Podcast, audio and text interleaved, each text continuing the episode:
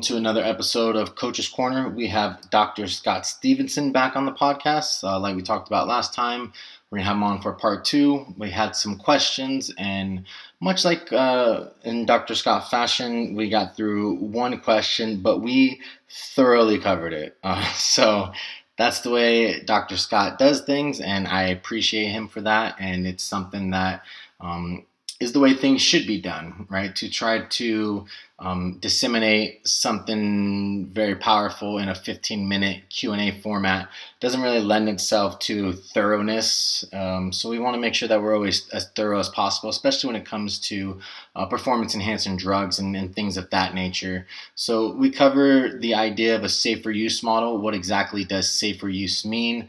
Um, the fact that it's not safe in any means, uh, but there are ways to go about using PEDs that will elicit um, less adverse side effects or maybe for a shorter duration uh, and things that you can monitor along the way to make sure that you are doing uh, the, the right thing for your body and for your health.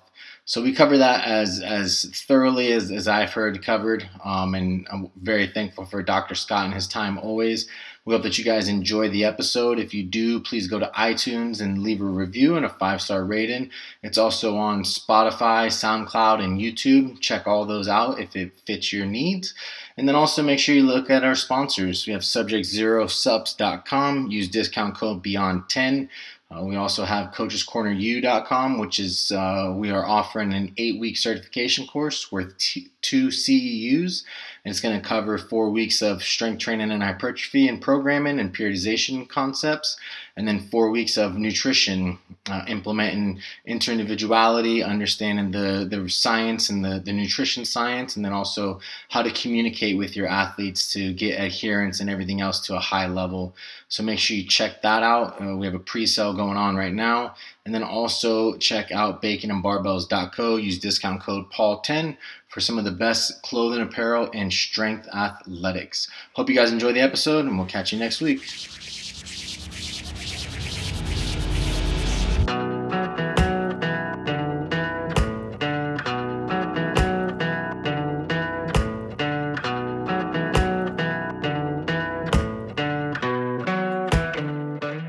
Right, guys, we are back with part two with Dr. Scott Stevenson. And today we have Paul as well. Paul wasn't here on the last podcast we did because uh, Canada doesn't allow for people to go to coffee shops and, and do podcasts and stuff. So, um, but we're glad you're back.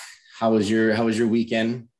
Uh, the weekend was really good. We had dinner with my mom before we left, and then uh, spent the weekend with Olivia's family in Toronto.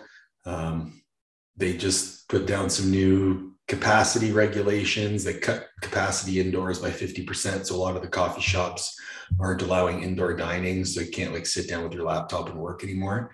And uh, unfortunately, Olivia's parents' internet isn't the greatest. So wasn't able to join, but it was really relaxing. I ended up doing a lot less work than I had planned on, which for the first time in my life, I felt didn't feel guilty about and uh, ready to get back to it. It was great. Yeah, How about nice. you? Yeah, same mental break, physical break. Just did a lot of like self exploration type stuff. Did uh, was out on the trails for you know four hours, five hours, and then talked to my parents, talked to my mom and dad for like an hour because my dad's in Virginia and my mom's in uh, Washington, and um, so obviously don't get to spend a lot of time with them. So I try to talk to them on the phone, and it was good. It was good, relaxing, and uh, like you said, not a lot done, but validated through like the year of hard work and knowing that like as long as you stay on top of things, you never feel bad about a weekend spent relaxing. Exactly. That's exactly how I felt. It's like, yeah, I'm good. How about you, Dr. Scott? Just relaxing. I know you always stay pretty busy with with work and stuff, but did you take some time off? I was going to say the first thing when you said self exploration, I'm like, oh, you did it like a two day ayahuasca trip, didn't you? like, that's what I was thinking may have done.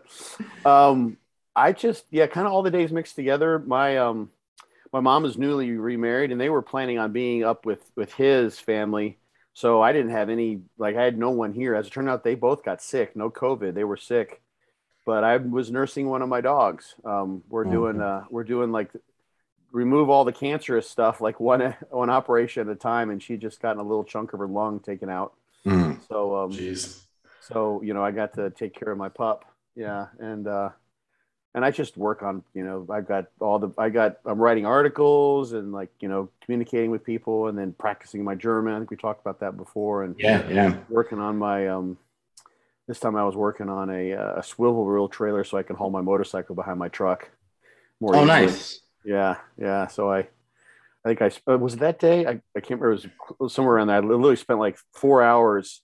It's an interesting thing. Like, it's a very meditative experience. Some of this work because some of it with like guys who work in mechanic shops, and I don't have like all the fancy tools, but I spent like four hours just on it with a grinder, just grinding, trying to remove a piece of metal. I could is about that big, but I had to do that in order to get two pieces. I have a two point hitch that I had to get into my truck to balance a swivel wheel, and there was a center point that was just like it was one about it was about two inches into where my bumper was. Either I cut the bumper off, um, she didn't want to do it's because of a new bumper, or I cut like a, just a little piece off of there. So I just worked a grinder for like four hours. Me and sparks flying all over the place. Yeah, you might be the most yeah. interesting person I've ever spoken to. There's so many things. I just yeah, I like, like, exploring, you know. So I can, yeah. yeah, the exploration stuff I think is is a great thing to always have, right? Because then even if you're in solitude, even if you are by yourself, you're you're exploring, you're doing stuff, you're challenging yourself. And the grinding thing I can relate to. Like when I was younger, I would work with my dad and he he did yacht refinishing. So we would sand boats for hours and fiberglass and do all that stuff. And once you get to work and you you find some type of rhythm to it, it just becomes very repetitive in nature, but it also is very soothing and meditative as well. It's a flow experience. yeah, it can be. Yeah, yeah. And the thing that I I've like really enjoyed over the past maybe maybe close to a decade, almost five, six, eight years probably is that nothing ever goes right. That's okay. Like right. So so it's really it's such a kind of um almost like a, a microcosm for dealing with the big things that happen in life. So I go in there and, you know, um, you know, you try to get a like like once I spent I think eight hours when I told my mom what I'd done. She's like, "You spent eight hours, and what did you do?" And I removed three bolts from the underside of my truck, and I spent like five hours because one of the bolts was just rusted in, and it snapped off when I was trying to twist it off. So I had to I, I had to go to the hardware store once I think, and I came back and I had to drill out the bolt, and it's like okay, you know, it's just you just look at things as they are and you just like i can handle the singular singular moment that i'm in and i just keep on going. Like i'm going to do this eventually. Maybe there's something i can do that's better but so when those the frustration wells up and you want to get pissed and like start you know slamming things um it's just like that doesn't serve any purpose and after you've done that enough times i guess that's when wisdom accrues enough knowledge you know builds up to the point where you're wise enough to say hey you know it's just a bolt i'll get it done if not today, tomorrow, the next day. But so it's it's nice to it's like good training for the like sitting in a traffic jam, you know, where people are like, like why are you flipping out? Like this is a chance to listen to an audiobook, you know, right. or or do something else. So those little projects are like like shit always there's always some weird thing going on like especially with electronics but it's it's actually quite fascinating it's like okay you're you're playing with me, universe, huh? Yeah. Okay, I got it. Like we'll, we'll see what I'll see what I can come up with here. I like the challenge, so that's kind of why I enjoy those things. Is is um like it really doesn't matter. It's just a Jeep or a RV or whatever, but it's good training for like the bigger things in life where you know like okay, my dog's got cancer. We're just gonna do everything we possibly can and keep taking out organs, you know, spleen, part of the colon, the lung, whatever it takes. We'll just keep on going. There's nothing more you can do. So yeah, yeah, I can relate to that a lot through like jujitsu. It's all about problem solving based on who you're going against, and then even getting into like the ultra endurance type stuff where it's like you don't plan on something going wrong. You just, but you know something will go wrong if you're doing a 50 mile race, a 100 mile race. Like, how do you problem solve when those things arise? And it's not I quit. It's like how can I continue to go and get to that finish line? If you're getting choked out, it's like instead of tapping, how can you troubleshoot that? How can you problem solve that? And I think that that problem solving mentality is great, but it also, and I don't know if you ever get this, but it also lends people to think that like you just don't care about a lot of stuff because you're kind of stoic in nature. It's like, eh, yeah. well, you know, this happened, but like maybe we'll figure some other stuff out. And it's like, do you just not care? Like, do you ever get that? That people just think that like you're just kind of stoic and problem solving, nothing really gets to you, sort of thing. There was once, um, I remember this because it was just sort of so funny. Um, someone said that to me. Someone said it wasn't stoic, it's actually like a, really quite a compliment. It was uh, to bring it back to bodybuilding. So this was like, so in the like maybe 2007 or 2008, something around there. I can't remember which year it was, but so I've been doing like the Arizona, Mr. Arizona for years and just trying to like win my weight class, you know, or just get nationally qualified. And I did that numerous times and trying to win my weight class. Eventually I won my class in the show. And there was a guy who um, uh, he had literally abscesses that looked like they're about to burst on both his delts and his quads. And he was in my weight class. He was in, he wasn't in as great. I was, I was, I out conditioned him, but mm-hmm. he was bigger than me. And without those, those um, abscesses. I mean, they look awful. They look really painful. Um, he would have, you know, great flow and bubbly muscle, which is like a really good genetics.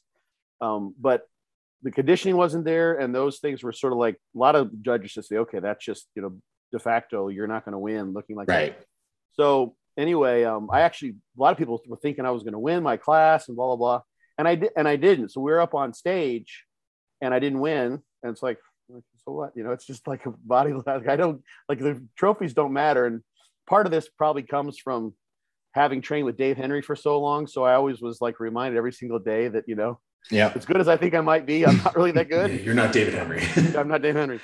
Um, so I didn't, I didn't win. And I actually kind of, the guy who won, I think he felt a little guilty that he'd won because he, he knew like, kind of like that maybe the judges could have gone the other way because of those abscess and the other things and um, but I was, you know, I was unfazed by it. Like literally, I was. And someone said, "It's like, what are you like enlightened or some shit? Like, how come you're not pissed? You should be like, you know, you should be throwing a great Craig Titus like tantrum, right? You know." And I'm like, you know, it doesn't matter.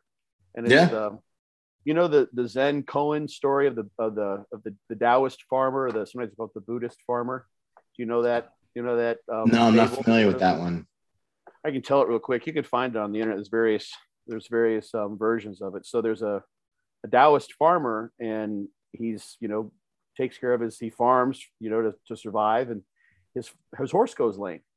So his neighbors in the village they hear about this. They're like, "Oh, this is terrible. You know, this is what are you going to do? You know, you you need a horse. Like, how are you going to how are you going to farm and take care of your family? And well, it just so happens the village is having a, uh, and there's variations on this. So this isn't, I'm probably telling one of the aberrations of the story, but so the village has a, uh, a festival and just so happens they're raffling off a young stud horse and he wins like just randomly just he gets picked for the lottery they're like oh that's great you know and oh sorry when they when he said you know hey that's horrible your house your your horse is, is lame he's like, yeah, maybe it's good, maybe it's bad, you know? Yeah. And so when he wins the horse, like, oh, this is great. And he's like, yeah, maybe it is, maybe it's not. So his son, who he needs on the on the farm, is is trying to break in the horse, and his son gets bucked from the horse and breaks his leg. So now his son can't work the work the farm, which he needs to do all the things. So the, the neighbors come back around like, oh, that's just awful. Like I can't believe this bad luck. And farmer's like, yeah, maybe it is, maybe it's not. Just about that time they come around conscripting for the army yeah. to go off to fight in the war on the front where he would most likely die for sure. And of course, because his leg is broken, he can't go to fight. So they're like, oh, what a stroke of luck that he happened to have broken his leg. And so now he's going to live, you know, the war will be over by the time they would want to bring him into the, into the, into the field.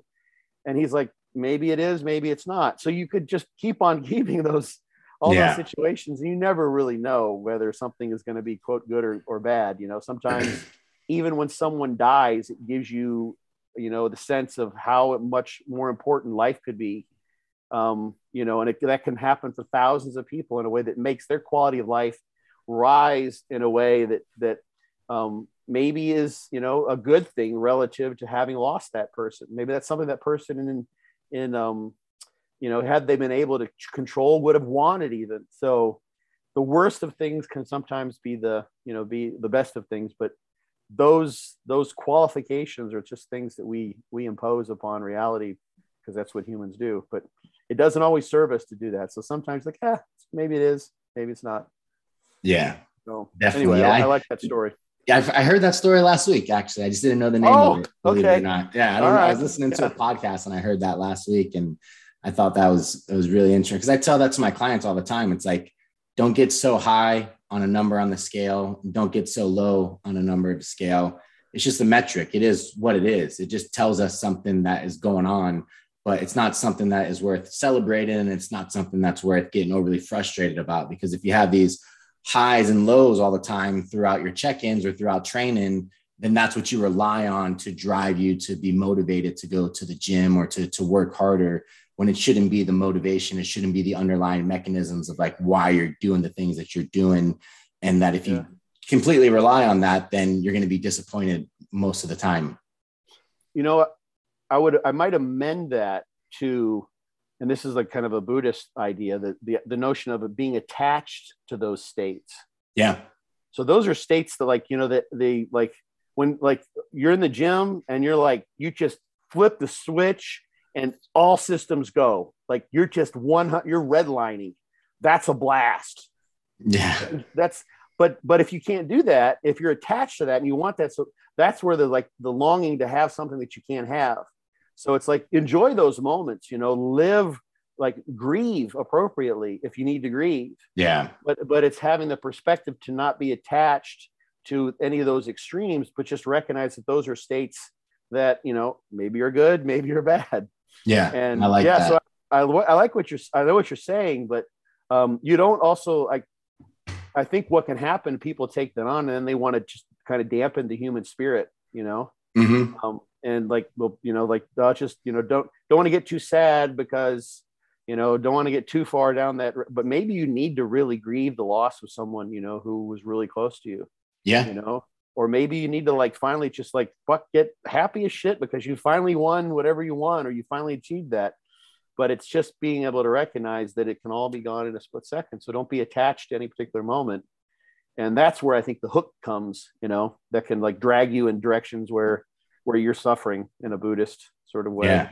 And i like that. I like the addendum there that worked out perfectly. That makes a, a ton of sense Yeah, I, I find like with with stoicism and being just a calm person, people think you don't feel, but you actually like. I feel very deeply. Like I get very Yeah. sad or I get very happy, but I understand it's not. It's a state. It's it's a passing emotion.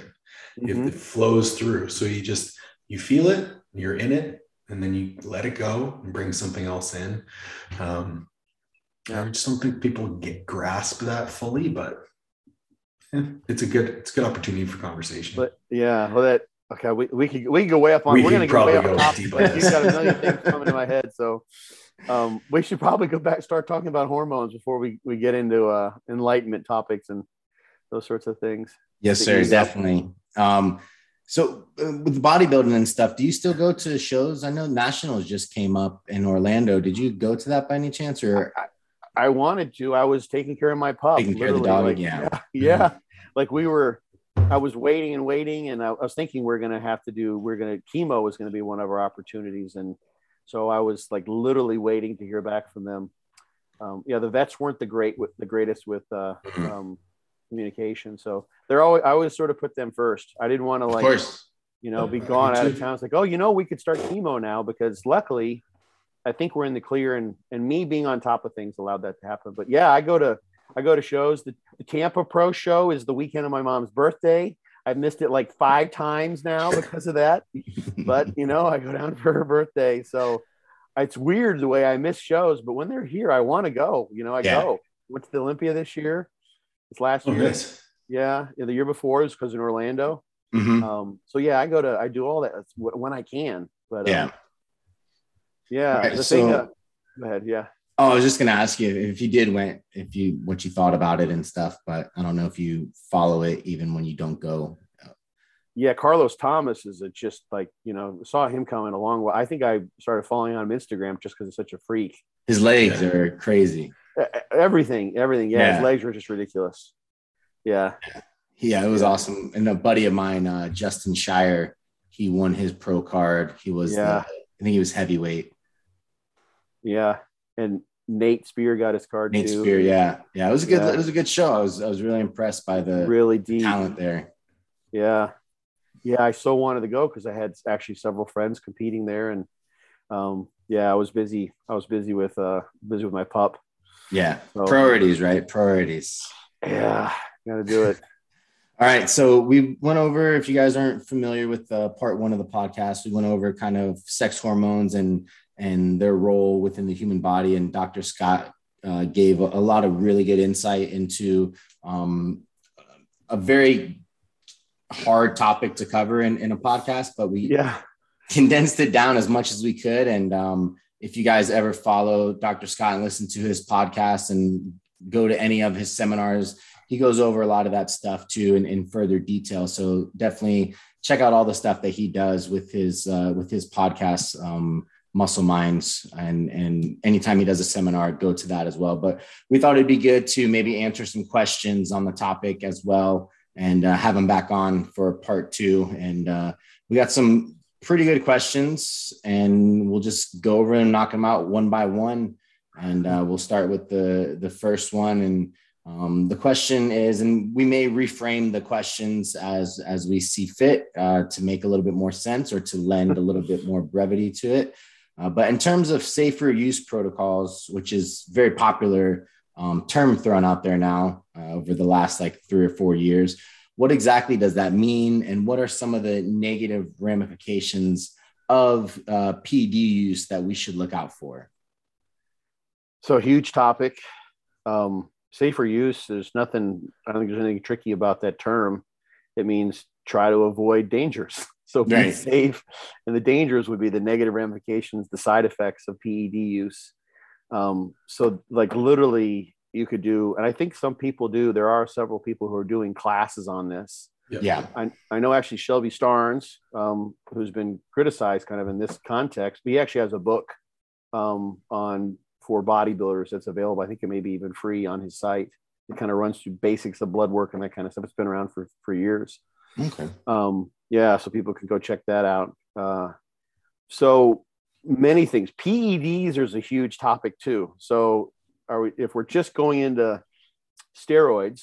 So yeah. rather than using the term hormones, yeah. which sometimes gets used because insulin's a hormone, actually growth hormone's a hormone, but I think people mean steroids. Right. Anabolic androgenic steroids are what the literature calls that um, we've got a lot of different potential things that can happen depending on the person. Like literally, the list is someone wants to um, look into the research literature. There's a, a, guy by the name of Pope, last name is Pope, and he's he's done a lot of work on um, uh, muscle dysmorphia and bigorexia, and tried to be the sort of the main voice in the research about the harmful effects of PED use in this or steroid use.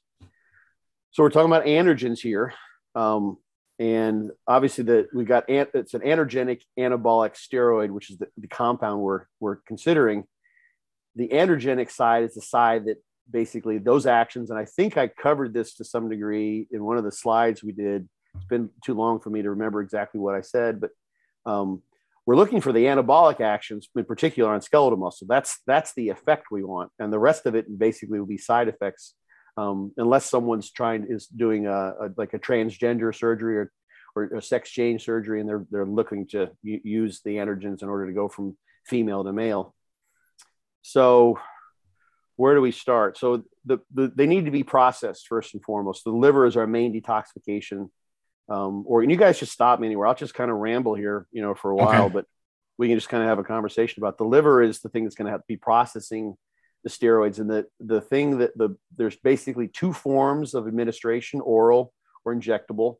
And the orals are actually intentionally modified. Typically it's a 7 alpha methylation. So or sorry 17 so if you look at the i covered this actually in my one of my last podcasts.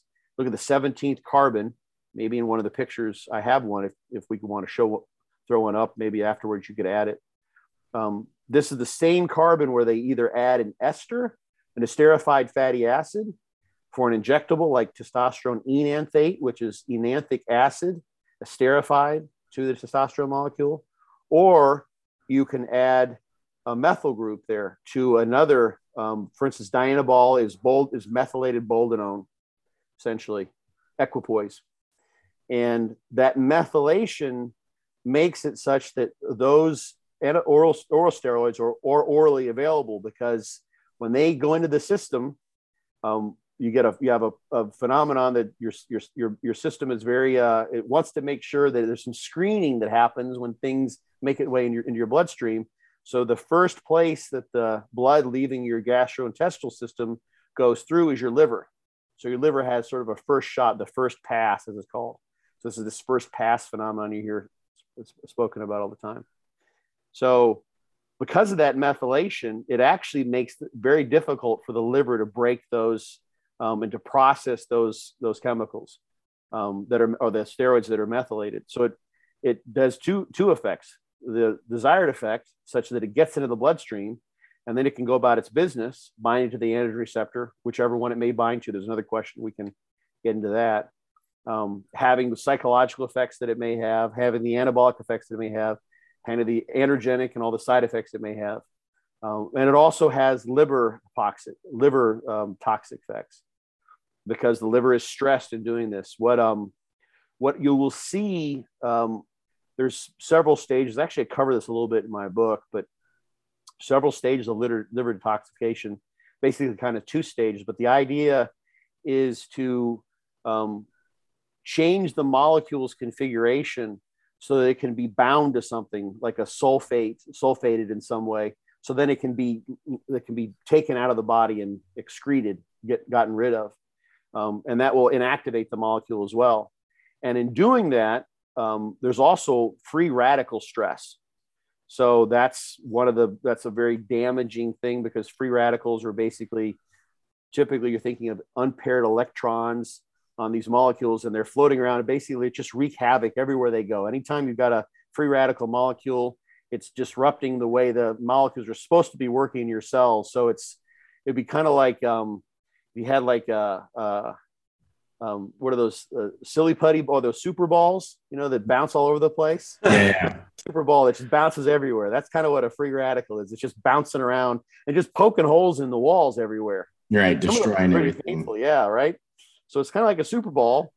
Um, and so you want to you want to get that's the that's the toxic effect that happens from actually many things that liver has to detoxify because that's just the nature of um, of how it how this is done in the liver the steps that are, are that are done you look at things like uh, alpha lipoic acid or N-acetylcysteine or silymarin or liver 52 um, which is an herbal formulation those the primary mechanism of action that you see, and even UDCA, um, and and and TUDCA is, um, uh, you guys familiar with UDCA? From yes, oxycolic acid, yeah. TUDCA is a taurine conjugate. taurine itself is also um, a free radical quencher, so it's an antioxidant. So basically, all those chemicals I just I just sort of ran through, those all have free radical quenching abilities, and that's why they work so well as liver detoxifiers because they're countering that free radical producing effect that the liver just sort of has to go through in order to get rid of the it's sort of the lesser of two evils in get, getting rid of this toxic drug that's come in this this foreign drug that's come in. So that's what goes on in the liver. So what you see then potentially is are liver tumors. Um, even like you know i think there's a couple case studies of like a liver you know carcinoma something like that you know, obviously, you know, cancer can be caused by many, many, many things. So right. someone might have, who knows what exactly what the causes were, but, and when those cells are stressed, um, and liver has a tremendous regenerative capacity. When those cells are stressed, some of them are going to just die. They die off. And when that happens, um, the li- quote unquote liver enzymes are released into the blood. So ALT and AST, mm-hmm. the transaminase um, enzymes involved in amino acid metabolism. When those cells are, are, are, um, basically they die because of the stress and because there's so much turnover, those enzymes get released. So when those enzymes get elevated, that's suggested that the liver is working hard, the liver is stressed. So getting to like the first kind of direct answer to this question of things we can look for, liver stress, especially when it comes to orals. So when you're thinking about liver stress too, you're also thinking about digestive properties within the body as well. Because if the liver starts to take a hit, then yes. your ability to digest food and, and all those other processes are going to take a hit as well because the liver is kind of one of the main filtration and processes for that as as well. So when you're thinking about in terms of like safer use, the idea of being on orals and having that mess with your liver um, from a long-term perspective, like 12 weeks, 14 weeks, 16 weeks, that may cause more harm than good. So these are something that you would do in like a very short-term burst to not allow it to be um, extremely toxic, or is it something that you would do at a lower dosage to alleviate the toxicity? Like which one would be more suited towards that safer use protocol, shorter windows or, or lower dosages? So um, many people would say, and, and you know, my thought would be if you're looking for like a safe use, orals just don't do orals at all. Yeah. Yeah. Literally, yeah. you know, just avoid them altogether. Um, what you mentioned there was is important. The liver is a, is technically an organ of the digestive system, and it's producing bile. It's going to help you emulsify fat, so those can be properly digested and assimilated. So that's why, like you know, like Anadrol is one that you know is renowned for just ruining people's appetites. Yeah. Um, generally, I think with and orals would be a main contributor to this. Trying to get a general answer to what you're getting at there, your your question is that there is um, as you increase, there's a dose response for basically every, every drug, and steroids there's a dose response, and it may be that at some given combination of steroids with a total weekly dosage of thousand milligrams or whatever it might be, you don't have the maximal anabolic effect that could come from that combination of drugs if you used more. But using more creates so much toxicity. And I and I've always sort of had the sense that, you know, probably that toxicity is manifesting in ways that are countering to growth, other than the obvious one, which you which we're, we're talking about now, is that if you can't eat enough food, you're not going to foster progress. Right. You need to have the energy to support the muscle growth. So, you know, someone who, you know, just goes hog wild on, you know, on oral, like a, a heavy dose of orals for a prolonged period of time, and then runs into an appetite wall where they can't get the food down, they can't gain weight because their appetite's so poor. Um, and plus you, you feel, you feel crappy. Yeah.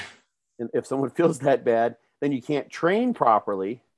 Um, and you know there's there's something probably going on you know this might be you're not going to see this study. This might be measured or at least sort of quantified or tracked with igf-1 um, you know which is a general um, measurement of anabolism. So you take someone who's toxed out all other things being equal versus someone who's not um, the general their general their nitrogen balance is going to be highly correlated to igf-1 levels in the blood. So you might see that someone literally is becoming more catabolic just because they're toxed out. They've got toxins in their system. Yeah.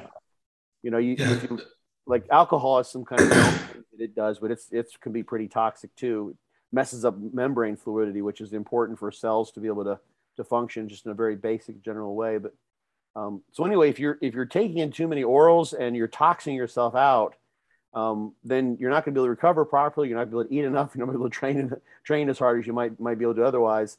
That's all going to be counter to your gain. So more might might might technically produce a stronger effect on the androgen receptors, but in all all all being said, you're shooting yourself in the foot in doing that.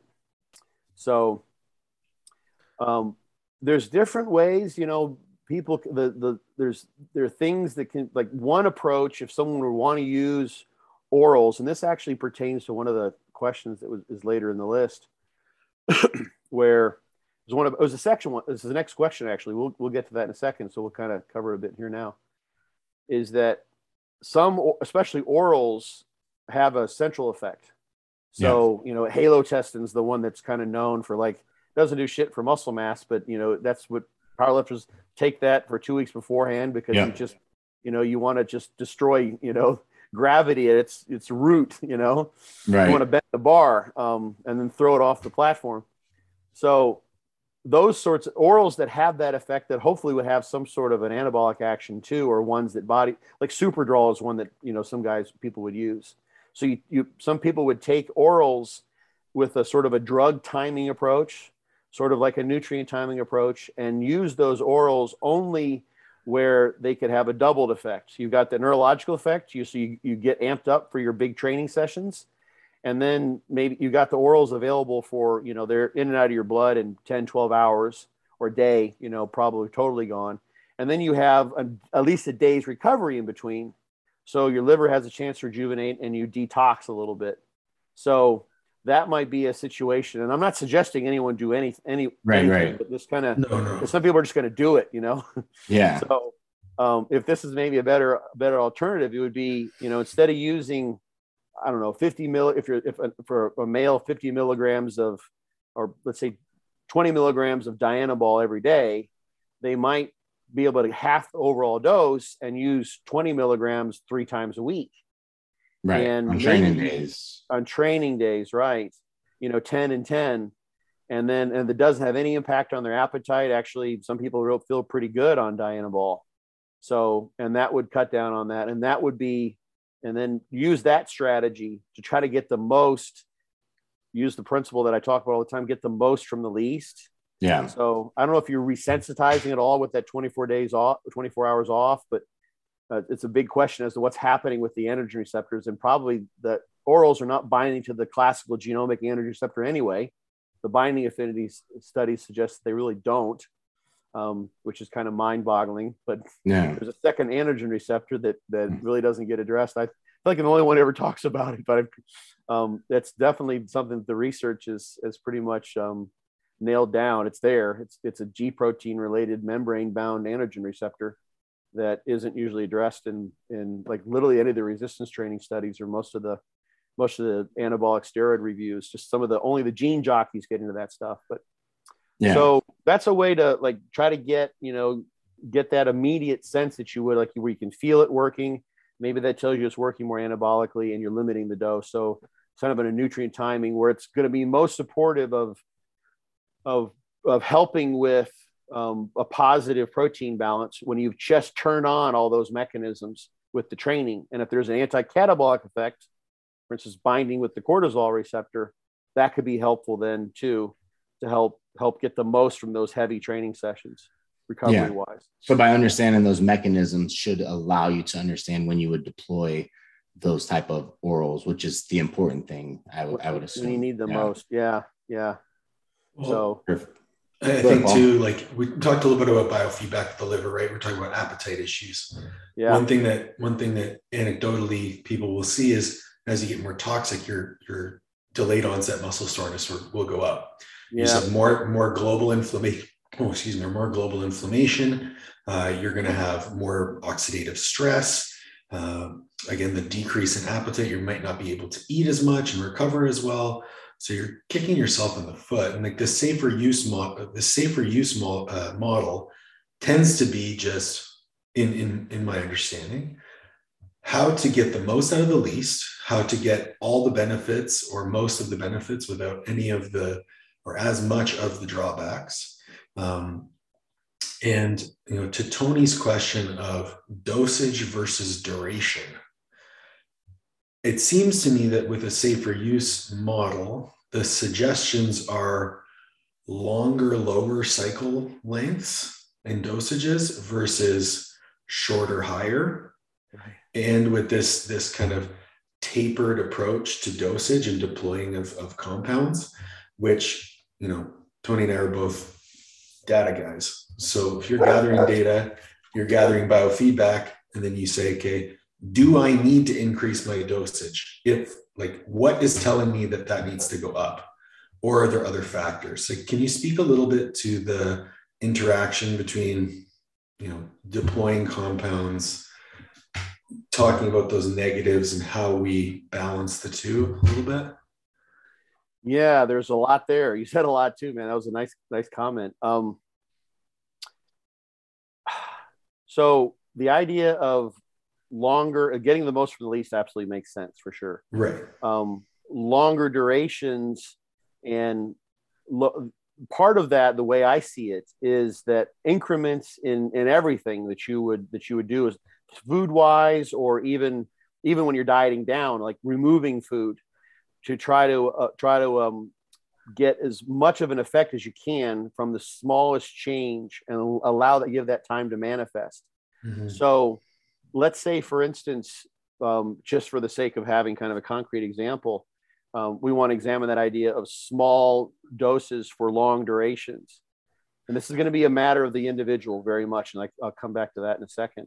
Yeah. But let's say someone gets on very well with Dianabol, Anavar, and Turinabol. Those are their orals, and those are the only ones they're ever going to touch. That's what they'll use. Um, the, the, and those all have different effects for them. And that's you know you could you could you could state that there's there's something different there because if you look at instance women who are very very sensitive to the androgens and women can they will see like widely variable effects of different androgens. Guys can't tell nearly as well. So there's something to say for using a different compound. Um, I had a friend, and I actually there's some literature that's looked into this. I had a friend who had crazy whiplash when he was younger, and he literally kind of had to always take anti-inflammatories, non-steroidal anti-inflammatories to to combat his headaches, and he had it under control. And what he finally figured out he had to do was just rotate his NSAIDs. Mm. Use a different one every day at the dose that worked for him. And but if he kept on the same NSAID, his his headaches would creep back in, and then the, they'd stop working. So you know, you there's some differences in the, the the Cox one and Cox two isoforms and how they're working, but basically there's nothing on paper that should have explained exactly what was going on there.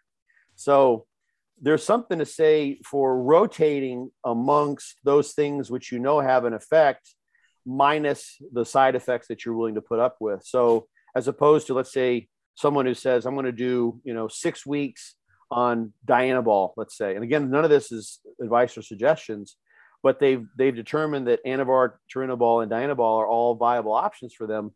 They might do. You could even do something as long as you know. I wouldn't suggest as a first a first strategy because you don't know what's working.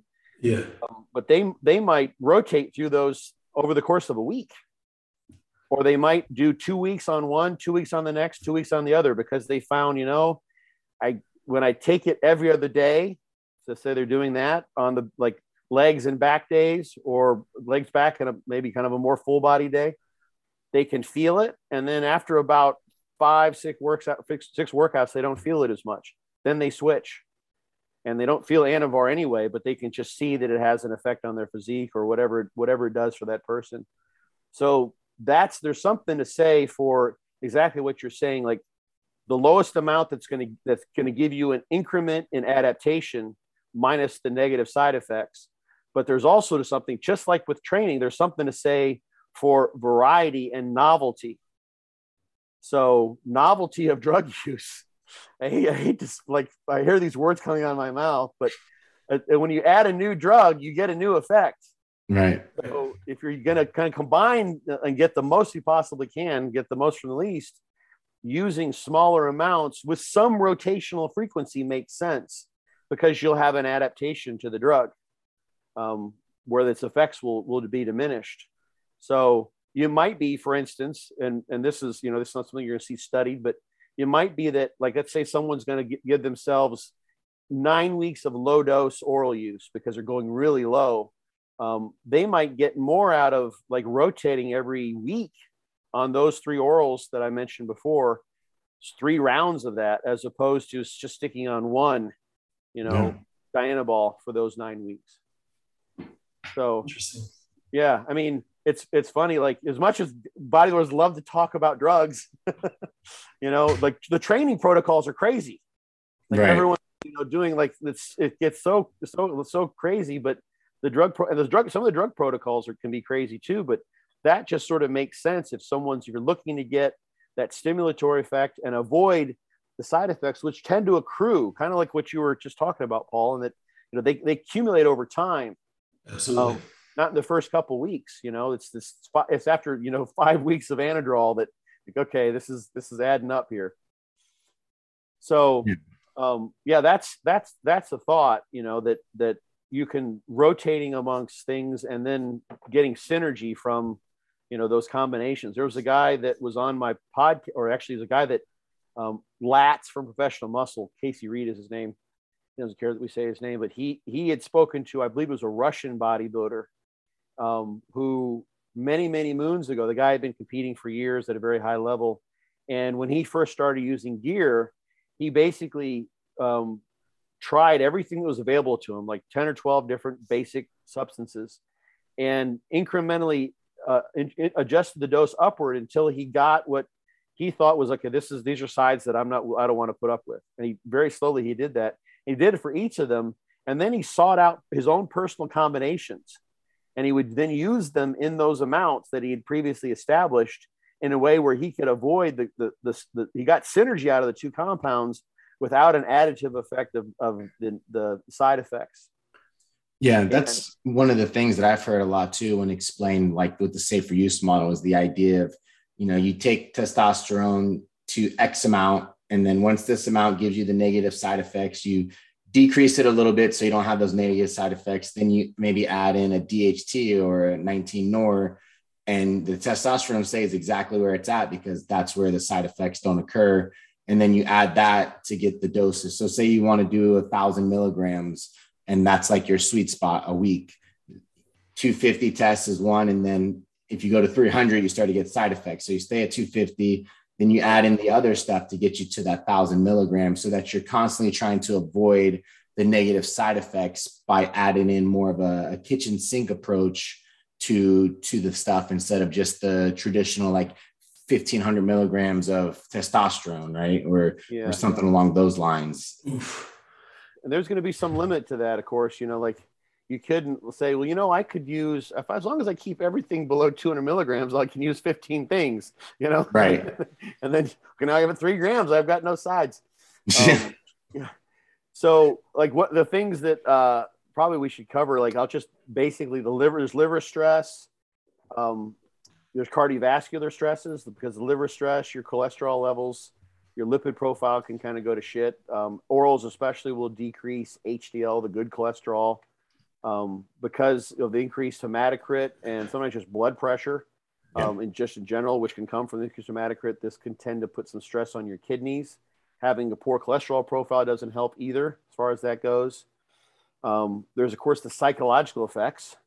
Um, you know, like as they say, you can't spell asshole without anadrol. That was the old saying you know, so that can happen, or trenbolone issues, you know, um, sleeping effects. We mentioned GI issues.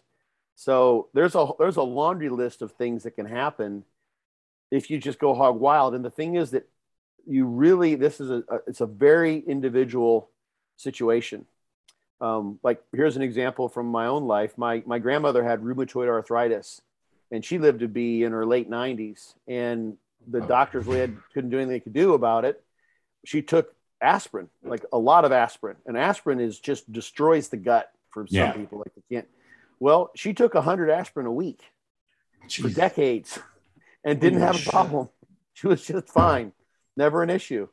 But it took care of her arthritis for the most part. Yeah. So that was just uh, that was just her. Um, so people are going to have different tolerances.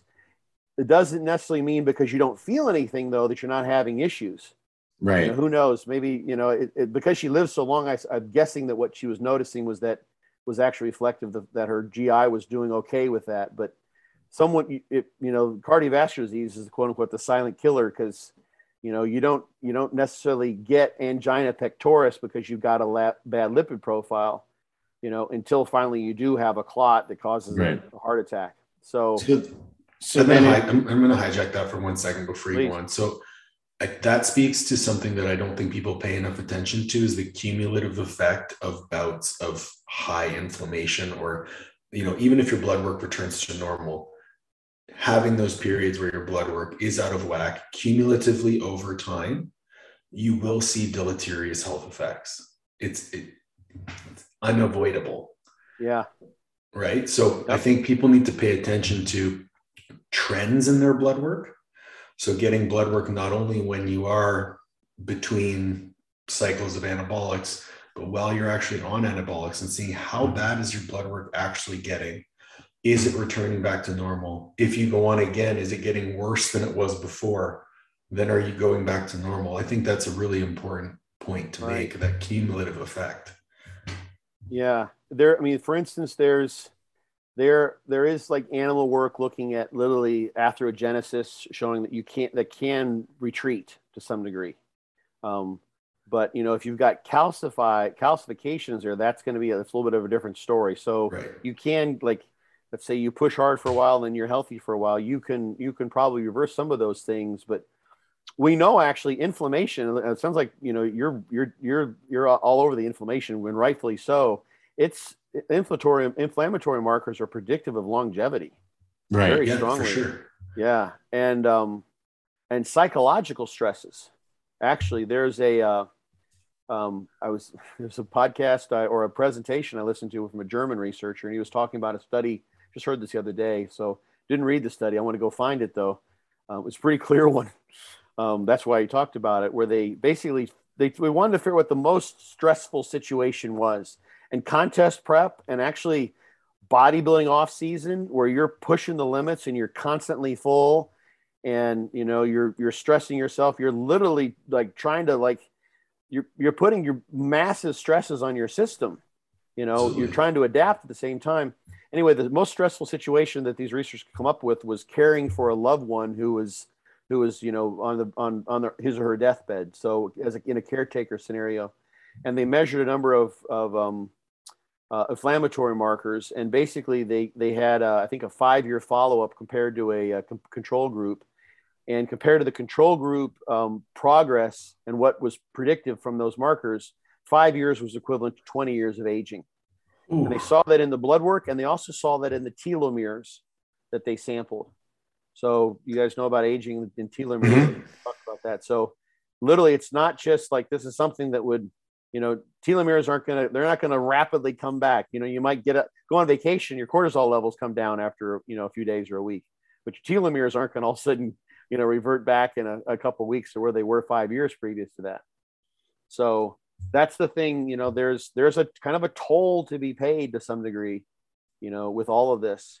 And even the blood work you know and the card like the things you're talking about doesn't even tell you like you may get your blood lipids back back to where they once were but you know who knows exactly what's going on on the in the intima of your endothelia and your um in your arteri- art, arterioles and your arteries I mean, um, we can look block- at prox. We can look at proxies of those things like CRP. You can get a calcium score done. You can get Right. an ECG done, and you know, I implore people to do those things. In Canada, Right. it's a bit tough to get those electively, but uh, it can be done. And I think that's why it's called a safer use model and not a safe use model because right these are drugs. yeah yeah absolutely So Uh, then, worth, worth noting just one thing just a lot of people uh, look because i don't see that this is as well known as it probably should be but creatinine is something that you would expect to see at higher levels in someone who has lots of muscle mass Mhm. Right. blood blood creatinine um, is actually been used as a surrogate measure of muscle mass um, in long-term studies looking at wasting and those sorts of things so if you have and talking about following this is what kind of triggered this in my head following your blood work if your creatinine levels are are rising progressively more relatively more quickly than your muscle mass that probably is something to be concerned about i'm not a doctor so i can't diagnose but cystatin c is a measurement that can be made that's indicative of glomerular filtration rate. So, so generally kidney health, and that's one that that people can people can look into, because a lot of times, especially I had clients who like woke up in the morning, they were fasted, and they took their creatine because they're just got to have to have your creatine, and they went in and they had elevated creatinine, and I was like, well, yeah, just took creatine. It Yeah. converts right, Right. to creatinine. It probably shows up as a false positive on the test anyway. Um, so that's one to watch out for. These liver enzymes, also, those are released from the liver cells and they tend to be in higher concentration. They're also found in skeletal muscle cells. So when you go and train your ass off and you've got muscle damage, you'll see creatine phosphokinase of the muscle isozyme kind, but you'll also see ALT and AST elevations. So ALT is more indicative of the liver. So if the ALT, if those are tip, actually, you may even have to wait a week. There's one study that that follow those in a number of individuals after a, a muscle injury protocol, and there are elevations like five six days after the the exercise. So if you want to really get a, a- an idea of your liver as far as those enzymes goes, there's other things you can look at, but don't just believe that those are telling you everything. If you're going in and you're giving yourself four days off and it's a little bit elevated, it's someone who trains hard and regularly, those are almost always elevated. And they if they're they can be very much the same when they're on versus off cycle. And the source of that elevation is, is likely in most of these cases just skeletal muscle. It's not because the liver is terribly stressed. So, so, so if you were introducing like newer compounds and trying to be as safe as possible, would you say introduce that compound, get blood work done two to three weeks after you introduce it to see what's going on? And then if there's very negative ramifications, you can scratch that off your list of compounds to, to take or like yeah. how would you recommend blood work to kind of showcase what you should and should not associate and take? It'd be great if you could just like do blood work every week, you know. it's kind of well, isn't that what they're um are you do you follow David Sinclair and his uh his bio tracker stuff that he does? I know who he is, but I don't follow him enough to know what he's they're trying to do something like that where you have this bio tracker and you can get blood work done pretty much anywhere you go and and it's just something that keeps track of your blood work on a weekly basis yeah and he's trying to get it put into like grocery stores and, and stuff like that Oh wow, that yeah. would be cool. Yeah, like a CBC and metabolic profile, that kind of thing. Yeah, yeah, yeah, yeah. I mean, those those can be pretty cheap too. You know, you get like a, that's not not a bad idea. So, but you'll you'll see the the liver. That's the thing. Like if you think you're in the clear after two weeks, you may not be in the clear after five weeks.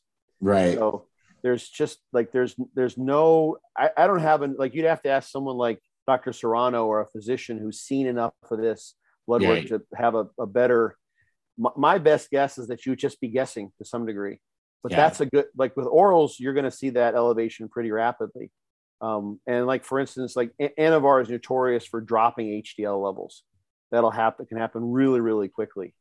Um, uh, you know some people like there are some things like people use igf-1 as a surrogate marker for whether the growth hormone is real.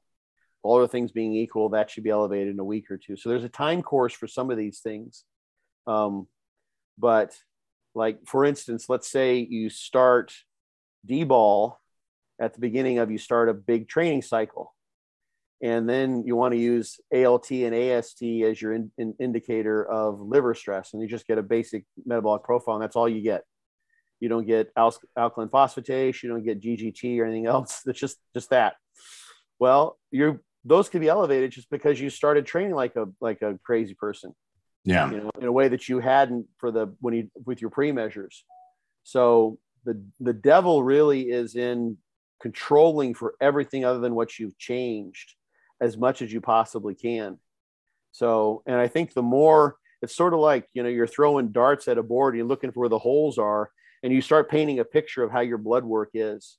And and you know, we've talked about it already like it's it's so important to to see where you, like what's the trends over years. Like okay so two years ago when i did this with d-bol at the beginning of a training cycle for a, a competition or a meet or what have you this is where my lt and as started. Now it's 50% they're both 50% higher and they look i see this trend i plot them out like they just they tend to be just rising like my liver isn't quite handling things the way it used to yeah. actually there's while i'm kind of rambling there's just so much information here it's hard to know where to where to how to compact it into just a podcast but one thing that a lot of older guys find is that they get an hematocrit increase from test use or just injectable use that they didn't get when they were younger. So their hematocrit will just go off the off the charts, which means blood pressure issues potentially and clotting issues as well. Yeah.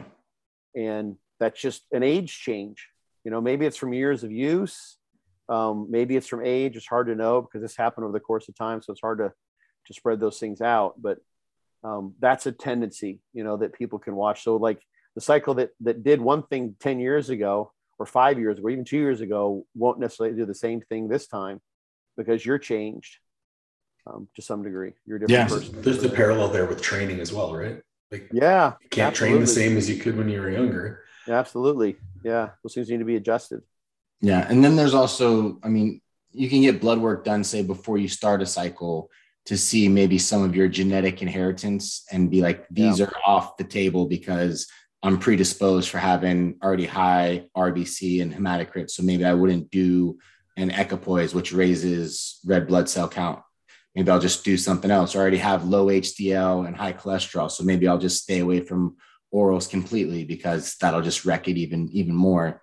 Right? right. So like you said, having those time courses of before you start, while you're starting, after, and then just continue to track and monitor being very diligent with it, I think is, is something that's very important. I don't think a lot of people do that. I think a lot of people are just like, this is my cycle and uh, who knows what's going to happen. And they, they're not diligently tracking it, but yet you ask them about their like nutrition or like, yeah, I track my rice to the gram. And it's like, you don't do that with your drug protocol. And that's like the most important yeah. thing to do. Well, you don't want to know to some degree. Yeah, it's true. Ignorance is bliss. Yeah. Um, I'm wondering if we could speak on a little bit of the idea of like, like within the safer use model, like the polypharmacy, like we're talking about hematocrit, for example. Right. So people will like, oh shoot, my hematocrit's high. I'll just go give blood. Like, right. well, why is your hematocrit high?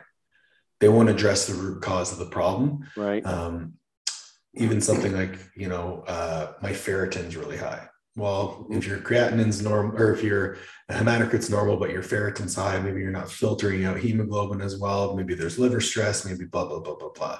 So going down that list and understanding you don't need to be adding in, all right, my estrogen side, I'm take aromatase inhibitor. Well, why don't you just look at the combination of drugs you're using right. so you don't have to use more drugs to combat your drugs? Yeah, I think I think behind that, like just to kind of understand, I think if, if you know thyself, if you know why you want to do those things, it's because some people just respond really well to drugs. They do really, really well. So, you know, you might know someone who did great with 600, 800 milligrams of testosterone, and they never took an aromatase inhibitor at all. Right. No, no need to. They're they're fine. No gyno tendencies, no watery, ten- like nothing's going on there. But for you, the person who decides they need an AI, they just don't get the same respond and they response and they aromatize really, really easily, really, really well for whatever. So you want to you you choose those those drugs that have those uh, those those actions because those are the ones that you have a sense are going to be the most effective. And so you've got really two choices to to kind of juggle. This is a great topic, Paul. This is so so important because it's like so am I trying to put a square peg in a round hole by using a drug that my body seems to want to be produce a lot of side effects to, so to speak? That I tend to aromatize, so maybe I don't use so much aromatizable stuff, or that gives me a you know polycythemia, elevated hematocrit, um, and just go to something else, or or am I just is it am I trying to put a round peg in a square hole as far as just trying to get gains from these drugs when I'm using them at such high levels that I'm getting sort of spillover side effects. Right. Um, there, you know, some people have just tremendous, like one of the things that, you know, has been a, something I've kind of picked up on and I've heard many people say is that like some of, like a lot of the, the, the pro bodybuilders, guys who do really, really well, not all of them, some of them are just, they're just freaks in general. And there's a lot of convergence between the genetics and the pathways for muscle growth and those that are that are converged on by androgens too but that a lot of those guys just have really hardy constitutions and they can handle a lot of drugs mm-hmm. this isn't to say that they maybe don't have like horrible things going on but they've got something about them that can handle that and some people don't you know and it's it's very much the same way with training um, yeah. the more you can train the better as long as you can recover yeah. and I always talk about this because it was just like, ah, finally I got like this. It was just like a really valuable piece of evidence. Brandon Curry was on on our podcast talking about training at Oxygen and how um, there are guys who come over there who are pretty advanced bodybuilders who try to like get in the flow of the training that he's doing and some of the top guys are doing that have been over there and they can't handle it. So what happens, what you the phenomenon that's going on over there is they just do like this crazy high volume high effort level training that only the genetic elite can recover from. But you've got a tremendous stimulus, and as long as you recover, you've got a tremendous growth potential. But if you don't recover, you're not good. So the same thing goes with drugs. Is like if you're if you've got the genetics to re, to be able to handle those drugs without the sides, excess estrogen or hematocrit or what have you, then you're going to grow really. You do really well with them. But if you if for you you know, the max dose without side over spill, uh, uh, side effects spillover, so to speak, is a much smaller dose, and that probably means you're just not going to be able to handle a higher dose. You're probably not going to be a great responder. Um, that I, like that because it removes emotion from the, the conversation. I think a lot, especially with powerlifting and dealing with younger, like I shouldn't say younger, less experienced powerlifters. You know, it's like emotional attachment to compounds. Like, oh, I have to take tren during meet prep. Like, do you? I have to take anadrol during meet prep. Do you? yeah, And the answer is no, right? If you're if, if every time you take tren you can't sleep, you can't eat, and you have heartburn all the time, are you really going to be recovering as well as you need to and training as hard as hard as you possibly can? Probably not. yeah. You know about the placebo studies that have been done. There's my favorite one that wasn't that wasn't done with powerlifters, but there's actually one that was done with powerlifters, where Okay. basically the, the you know you probably read this one. The powerlifters were they totally fell for it, just like in the others. I can't remember all the details of that study, but so what you think you need to have, what you need to work, you could just say, "Here's your halo, buddy. This is going to make you a fucking animal. You're gonna just for stay at home, just stay at home and don't talk to anybody because you're going to be so aggressive." Yeah. and they just sit at home with their sugar pills and you know and, and think that they're you know the devil incarnate but it's just a placebo so yeah it's it very it very much is and um like that's that's the thing i've seen you know there's there are lots of guys you know on, on the sort of the upper level amateur level like a lot of guys who are aren't pros or you know maybe could they could probably step on a national stage but guys who use tons of stuff and they just haven't got the genetics for putting on muscle mass. It's not what their bodies are kind of designed to do genetically. And so you gotta, you gotta sort of um, kind of take that grain of, take that, you know, that, that not, don't take it personally. It's just how you are. Like, it's not because of your personal weakness or what have you. It's just part of the, the nature of the game for you. You're not gonna be able to use massive amounts of stuff. Um, Right. And you'll have to be, this is what the safer use is about is finding what's safe for you, not just in general. and understanding that there's other pieces to this puzzle, not just drugs. Like I, I find, you know, I train in the past, like I used to train at powerlifting gyms. So it's just just powerlifters. Now mm-hmm. a lot of young bodybuilders in our gym and you know, like 240 pounds, they have a little bit of muscle mass. They come and ask, like, oh, you know, hey man, what do you run and what do you do in this? And you know, I'm I'm honest with them about you know what's going on and and they see me training. And I actually got the opportunity to train with a couple of them Yeah. like you guys do not need to be talking about drugs. Yeah. You need to be talking about food. and You need to talk about training. Mhm. Like this is this is not how you get the job done. Yeah. There's, you know, it's funny because I'm I'm doing a podcast tomorrow. It's gonna be we're gonna talk about natty versus enhanced. Okay. And um like one of the things I wanted to like kind of talk about is like, so what do the drugs do? And it's actually I didn't know that we'd fit this in here, but it, it matches what you're saying. Perfect. is even with you look at the research, there's there's studies like the the Bhasin study from '96 that, that people talked about, and there's um, there's an, there's another study as well that that demonstrated like just giving this was like not more than like 300 milligrams of testosterone actually lost some body fat and increased fat free mass. In the Bhasin study, the the subjects who were given 600 milligrams to test a week, they averaged about college age. Some of them were a little bit older, but they gained as much muscle cross sectional area and fat free mass as over 12 weeks as the group that trained. Mhm. So you get you get something from it. Right. Um, but here's the thing, like so so it gives you this, it gives you free gains basically. Once you get once you like even if you're not training, you're getting something from the drugs right off the bat. But if you just went on, let's say 500 milligrams of test, that would be like training and then just keeping your weights and your reps the same and just doing the same thing for the next two years. If you don't have some if you don't have the fuel in terms of food and the progression and the training then the drugs aren't going to do do anything for you. So if you're not eating enough to to supply the fuel and provide the protein and all those good things that nutrition gives you to where the drugs are going to be able to have anything to work with you'll get that so you get that it's almost like um it's like a bait and switch because the drugs think it's like oh i just take the drugs and i'll just kind of grow it you do you'll you'll leap forward you know substantially um, Mhm. for many people but then without the training and the progression there then you may you have a, a probably a better slope in terms of your progress with the drugs but if you're not training progressively and eating progressively then you don't have any slope and zero times 10 or 20 or a million is still zero. yeah, right. So you can't you can't make something out of nothing if you're not eating enough. And that's hard thing, especially someone started on a cycle. They they have an impression from that first cycle that it's just going to be be like that. And that's, that's why everyone says that first cycle is the, you know, that's the golden one. You know, that's your that's your sort of your your um virgin experience.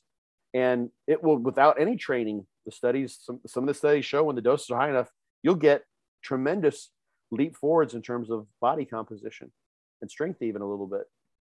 So i think that's what people kind of like what you said has it has to be recognized is that this is you know it's sort of like um you think of it like creatine you know cre- like super super dose dose creatine like you're going to get something from creatine but you just can't just take creatine and expect to you know keep gaining weight from creatine you know just forever. You have right. to be like all those like if creatine's having an ergogenic effect then you have to train to take advantage of that the drugs are having a, and enhancing your protein synthesis and your recovery you have to train and so that that can lend itself to the, the stimulus that you've already set in place with the training and help with the nutrient partitioning and the nutrient utilization because you're eating enough to make the gains actually happen it's it's actually there's a, a paper that um really kind of kind of cool it takes a lot of calories to gain muscle at a, significant rate. Um, oh yeah, yeah. So, and it's it, the thing is, is that you're not going to partition it very well um, necessarily. You might get a P ratio of 0.5 or something like that. So, but if you try to eat too little, and this is the this is the interesting thing I think that a lot of people don't. Um, it's a hard thing to do, especially if you're trying to keep your body fat low. Is that if you want to gain new muscle, you've got some P ratio that is a function of your genetics, how you're training, of course, too, and then maybe your drugs.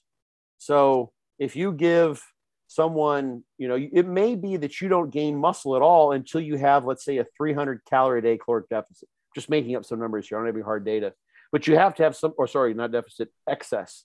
So you have to be eating enough to get to get something. And then when you go to 500, you're only getting let's say 200 out of that 500 going to muscle mass. So you got a P ratio of maybe, you know, two pounds of fat free mass to three pounds of fat, which, you know, isn't, isn't terrible. If you do that for, um, you know, let's say you put on 25 pounds or, or uh, yeah, 25 pounds, 15 pounds of fat, 10 pounds of true muscle over a year, and you can hold on to eight pounds of that and drop those 15 pounds of fat, that's a pretty good year, actually. Oh, yeah. Not bad yeah. at all. Then that's, but that's a terrible P ratio. And you may not get there unless you get enough food in. So the gear will help with that. But again, if your if your excess is zero and you're not over that, you know, whatever it is that need to have to be making progress, then you're just you're just pissing in the wind to some degree. Yeah, people are always looking to progress their drug protocols instead of progressing their training and nutrition. And it's funny because you see a lot of the top guys now talk about how they're getting their nutrition and training dialed in and they're taking less gear than they've ever taken before. And they're seeing more progress because they focused on the other two driving factors instead of just the drugs itself. Yeah. I, and you know, it's, it's funny. I think there's something to that because once you're to the point where you're training that hard and you're eating that much food, um, that's you've got accumulative stress that's that's in the stress pool with the drugs. Yeah. So what you can handle and not have that toxicity inflammation is less. So you're getting going to get less from more because you simply can't handle more because you have so many other stresses. So yeah, yeah that makes sense. Absolutely. All right. Well, in true Dr. Question. Scott fashion, we got one question done in an hour. So. One in five. yes, we did.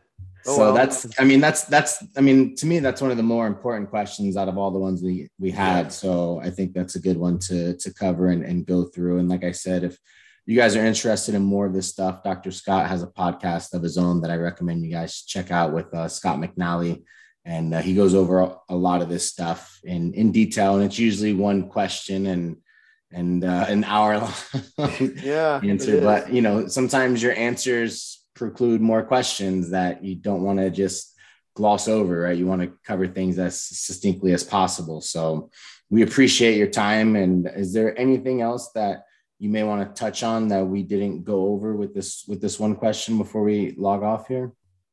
Um, yeah, I mean, I guess you don't need to use drugs to bodybuild, of course. Like that's yeah. sort of the obvious Right. thing. Um, that uh, that I think I, I'll say this: like when it comes to the drug, because there's probably some people that are listening, thinking, "Well, do I want to take that plunge or do I not?" And um, a lot of times, like one thing I think that's pretty clear is that it, you you've got bodybuilders that are that are that are going to rise to the top as amateurs, and those are going to rise to the top as pros, and they're probably aside from the or as IFBB pros, so gear using non-tested pros, let's say, and there you got you you can figure out whether you've got really good genetics from training three, four, five, 10, 15 years, or however long you know where you're going to be, and then what's going to happen thereafter.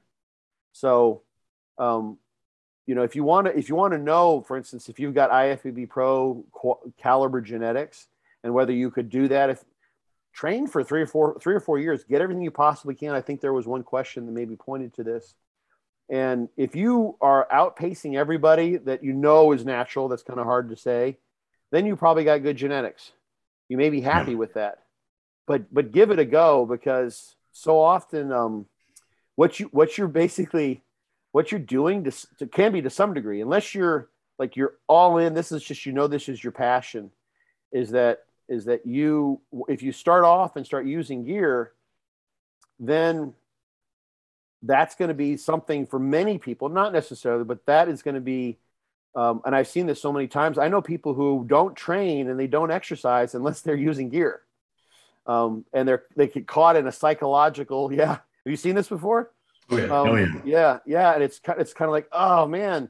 So so you, you sort of like do you do you want to be beholden to that to some degree because you set a standard for yourself. So where do you want to go long term? So enjoy the training and the eating and all that all those sorts of things. And once you got that down, like there are guys we may have talked about this on on your podcast. It came up sometime recently. There are guys that you know competed for a long time or competed for a while who were really good, who got their pro cards or were at the top of the amateur ranks, who then took the plunge, went to the dark side, and then they became extraordinary pros. Um, and I'm thinking of guys like I'm guessing Jose Raymond. This probably applies to who Yeah. earned his pro card. You know, Shawn Clarida was an I was a natural pro, and then he Quin- you know, gained, like- Quinton Eriya also got his IFBB Pro Card natural, from what I hear. yeah, Canadian Right. guy. um, And Kai Greene as well. Kai Greene, Ronnie Coleman, probably, you know, and very minimal Yeah. stuff. So there's all these tremendous guys, and they were tremendous as amateurs. So you'll you'll kind of know what's what, what what's up, you know, in the first, you know, three, four, five years because you'll outpace your peers because you've got great genetics. Yeah. Same thing with powerlifting too. A lot of the top powerlifters that compete in drug tested federations, they're they move over to non-drug tested federations and they just become the best in the world. And I think you should try to compete, right? And see where you're at with your peers. And if you're ahead of them, like you said, then then you time to consider it, right? But not Yeah. until you actually dive deep into like how can I be the best at it without taking drugs would you consider even looking at it is the way I, I I tend to talk to people about it. Yeah. And I tell you, like if literally let's let's say you're someone who has great perspective and they know that, that this person knows that they want to they want to win the Mr. Olympia. The time to learn the ins and outs of what works for you in terms of nu- nutrition and training, those sorts of things, is when you're natural. Because there's then this this film of the the advantage that the gear gives you which changes things and you don't you don't see how important for you you know nutrient timing might be or your sleep. You can make a lot of mistakes in many cases.